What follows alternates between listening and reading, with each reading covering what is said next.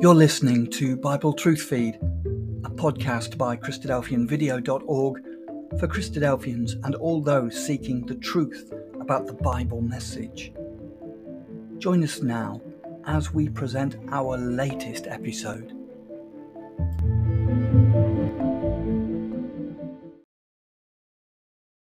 Hey, Bible students, welcome back to Great and Precious Promises the video series we've been making on those promises that God has put in His Word for us, that we might be faithful to Him and look forward to the outworking of them in our life.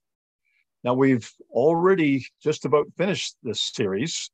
We've gone through the first four great resurrection, angels, work, the next four forgiveness, inner man shall be added, and honor and glory.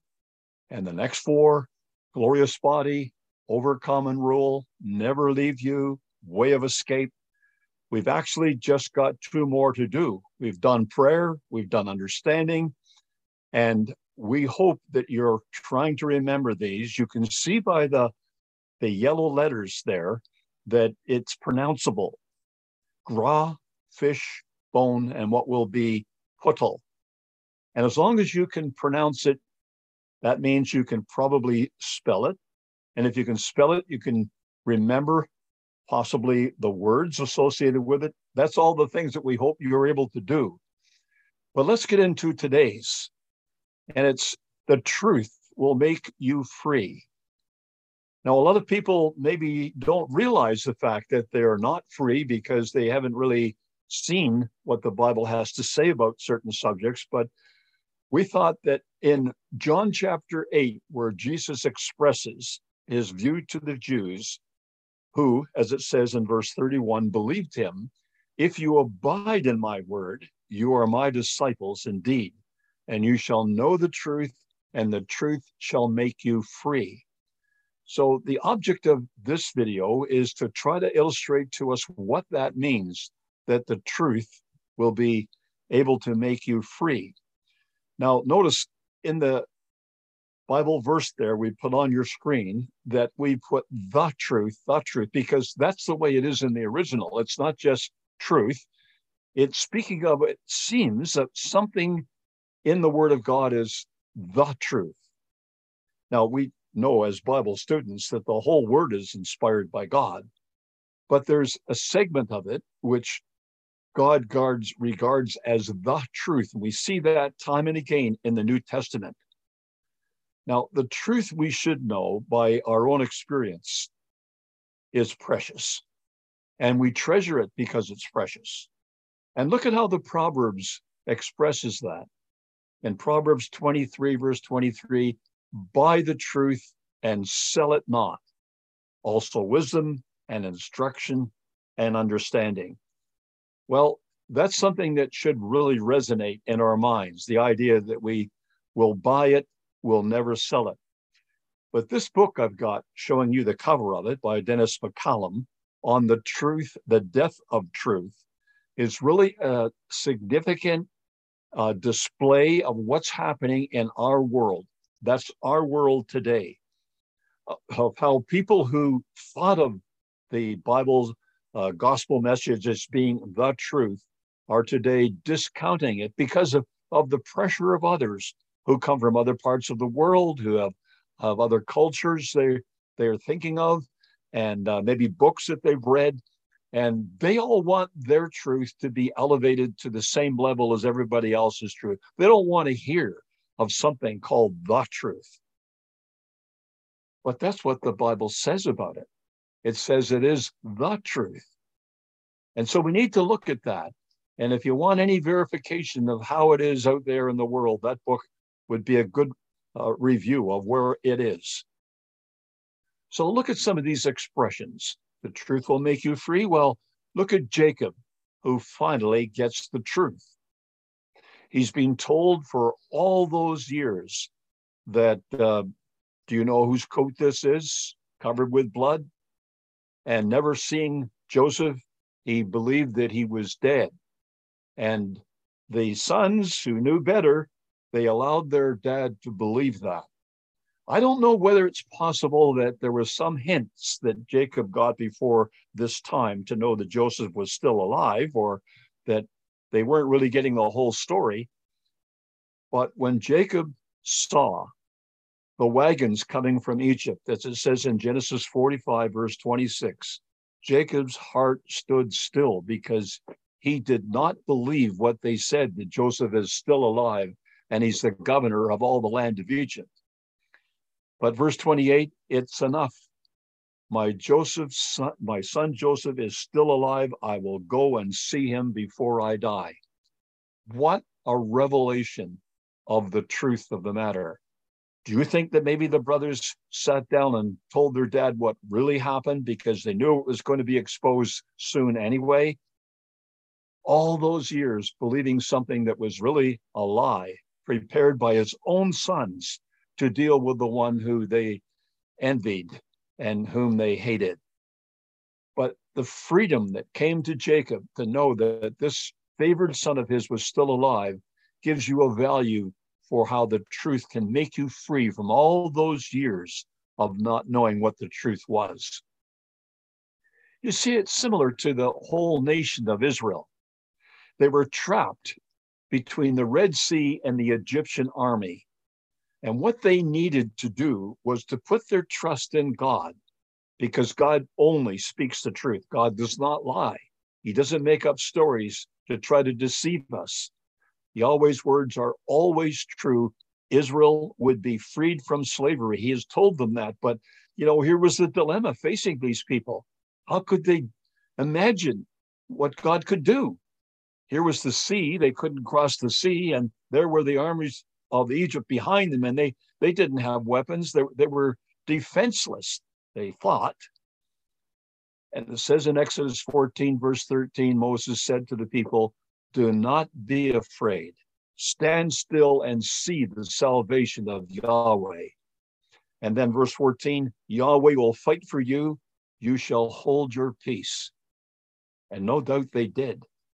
When they got to believe, although it took some more time yet, before they really believed that when Yahweh said something, he was speaking the truth. But you see, Bible students, we've got to pick up on these things. There, there's no way that this can ever be a promise to us if we ever think that God's not telling us the truth. So we look at God's words and we see them to be the truth. And the more we look at them, the more we study them, the more we can be convinced they're the truth. Well, look at a couple historical moments when the truth was revealed. Here was an event which Elijah had arranged between the worshipers in the nation of Israel who were worshiping Baal and the worshipers who were worshiping Yahweh. And then it looks like a whole lot of people in the middle who couldn't decide who to worship. So I suppose they were just going from one to the other. And what Elijah had said to them is, You pray to your God, that is the prophets of Baal. I'll pray to our God, Yahweh. And the one that answers by fire to burn the sacrifice that we have made for him, that will be the God. Well, if you've read the Bible, you know the story. The fire that fell down from Yahweh not only burned up the sacrifice, as it says in verse 38, the fire of Yahweh fell and consumed the wood, the burnt sacrifice, and the wood, and the stones, and the dust, and licked up the water that was in the trench. But the prophets of Baal couldn't do anything. Nothing happened in their sacrifice. And what did the people think? When they people saw it, it says in verse 39, they fell on their faces and they said, Yahweh, He is God. Yahweh, He is God. Well, it was a very significant moment to hear that. And I'm sure Elijah was quite happy about it. But it seemed that it only lasts for a very short time and they were right back to it. They couldn't decide again because they didn't deal with it properly. They didn't remove Baal worship. Well, of course, Jezebel wasn't about to let them. So it seemed that in time it, it was just a matter of having no faith in God again. And we can't allow these historical moments of when the truth was revealed to fall through our fingers, we've got to see that God's trying to build up our faith thereby. Now, the truth will make you free. And sometimes the truth is hard to understand. So we have to deal with these issues. And the Apostle Peter, knowing this, said these words, and we need to remember these words. They're distinctive and I think very valuable for us in our age. He said about Paul, the, the Apostle Paul, he said, according to the wisdom given to him, has written to you, and also in all his epistles, speaking in them of these things, in which are some things hard to understand, which untaught and unstable people twist to their own destruction, as they do also the rest of the scriptures. So the apostle made or, or wrote things, uh, yeah, they were hard to understand, but it didn't mean they weren't understandable. It just meant that people had to put more time into it, more effort into it, and not just believe anybody or everybody that said something about it. What he was having to deal with, primarily with the Jews, was the tomb of Jesus is empty. They didn't steal the body. We saw him, the glorified Jesus. And that was the basis, the, the life of the gospel he preached that this man, whom you put to death, telling the Jews, is being raised by God and he is alive. And further, he has an immortal body. And the things that they were doing, the miracles that they were doing, were testimony, just as they were for Jesus, that God was behind this. So we've got to see that not to be deterred when we can't understand something, but just to apply more and more effort into understanding it, because the truth will really help us when we fully understand things like the resurrection of the Lord Jesus Christ. Here's another one in, Bible, in, in Matthew chapter 15, when Jesus was talking about uh, various things that Isaiah the prophet had to say. And he said to the people that were listening to him, that is the, the, uh, people that were still holding on to fables and to uh, teachings from the Old Testament, which were about to be uh, altered in the sense that now it wasn't a matter of trying to serve God by obeying a law and coming to God and say, I've done it, where's my wages? It was a now of it was a matter now of the gospel going to the Gentiles who were never under that law. And God was prepared to save all of them if they just believed what he had to say. So he said to these people, It's in vain that you worship me, because you're just teaching the doctrines of men. And I'll never forget this experience because I met a person, I don't know that they ever read this book, Hellfire is as much real as this man Davidson lays out. But she had been held into the church, and it was the Catholic Church, and the place was in Newfoundland. It was in uh, St. John's, Newfoundland. And I was giving an address there, and uh, I was trying to tell them the Bible does not speak about something like that happening, that there's going to be a place of fire and torment. Will you'll be tortured forever and ever? And uh, trying to illustrate that when Jesus spoke about hellfire, he was speaking about Gehenna, a garbage dump. Well, not only I just made it, just said that, she got up and walked out. It was just that one of the stewards for the whole that that particular event uh, asked her when she walked out, he's, he just stopped her and said, could, could you please explain why you walked out? And she says, if the Bible really teaches that there is no hellfire, I'm elated and I'm out of here. I do not want to go back to the church. That's the only thing that was holding me there. Do you mean to say that people are held into the church because of fear and fear of something that isn't right? No wonder people will believe uh, that the truth will make you free. And she made it. She made it a matter of of getting out because she was enjoying her freedom. Unfortunately, she didn't stay long enough to hear further things about what the Word of God did say to give her a true hope. And we hope that you, as a Bible student, wouldn't stop there too, if that's the way you are. Look at the, the eunuch that was baptized in Acts chapter 8. He was reading from the book Isaiah. He couldn't understand it apparently. That's what he asked the question about, like who is this this prophet speaking about himself or somebody else? And so Philip was able to give him a, a good understanding of what the gospel message was. And then He wanted to be baptized because he realized, well, um, I need to be baptized. That's part of what the gospel message is. He who believes and is baptized shall be saved. So Philip baptized him. And look what it says in verse 39 of Acts 8. He went on his way rejoicing. The truth had made him free. He could understand now what it was about. He knew he had to be baptized. He did it. And that keeping of the truth, that following it through and doing what it says, really is the basis of joy. So, baptism, for sure. Baptism is uh, a word taken from the dyeing industry where you take color uh, in a vat and you put garments in that came in one color and came out another color. The whole idea of baptism is a change that takes place in us. Our sins are forgiven. We don't come back out with sins, they have been forgiven in that act. And there's much more. So the idea of people being made free is, is really quite a part of the gospel message and of the New Testament. Here's another one, and this is the, the final one we want to speak to in this video. If we walk in the light, which means essentially walking in the teachings of the Lord Jesus Christ and the Bible in general, we have fellowship one with another. Now, I've enjoyed that, and, and you, to some extent, may have enjoyed it too that when you find people who believe the same things and they derive it from the Bible, they can explain how they get it and how they got it, and can go to the uh, the children, their children possibly, or other children, and explain it. It's wonderful the fellowship that we have. So in First John chapter one, verse six and seven, it says, "If we say we have fellowship with Him and walk in darkness, we lie, and do not practice the truth, because you can't have this freedom if you do not know the truth. So he says in verse 7 if we walk in the light as he is in the light, we have fellowship one with another. And the blood of Jesus Christ, his son, cleanses us from all sin.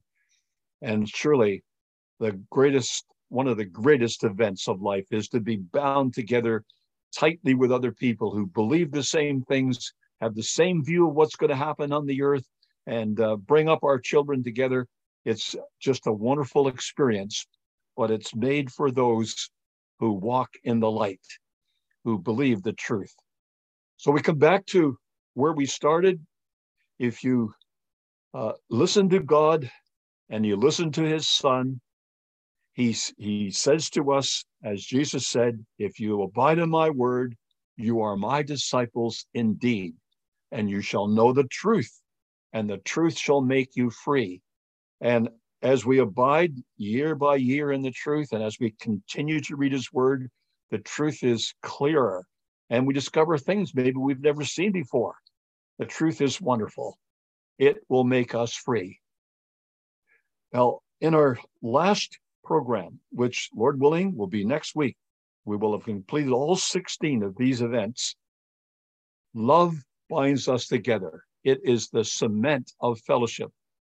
And John 14, verse 23, Jesus answered and said to him, If anyone loves me, he will keep my word, and my Father will love him, and we will come to him and make our home with him. So this love needs to be defined. We want to do that. We want to show you that it's not the word in English. It's not the same word. It's obviously not the same because it's in Greek, but then it's not the same as all the other Greek words that talk about love is this word agape, which is a, a word that I think uh, is is almost uniquely Christian. There may be some others that speak of it in other ways, but we've got to come to know how this can bind us together, the cement of fellowship. And Lord willing, that's what we'll take up in our next video. Thank you for watching.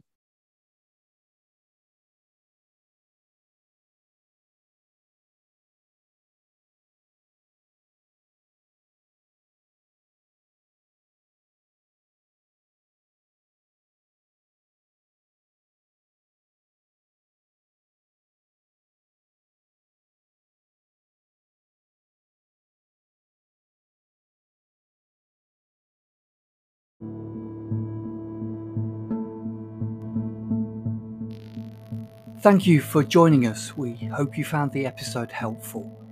Don't forget, Most of these episodes are also available as videos on our video channel cdvideo.org. So head over and take a look. If you have any comments or questions or suggestions, please get in touch or leave us a voice message. We love to hear your feedback. You can email us at btf at cdvideo.org. If you enjoyed the episode, then please share it with others. Until next time, may God bless you in your studies and your walk towards God's kingdom. Amen.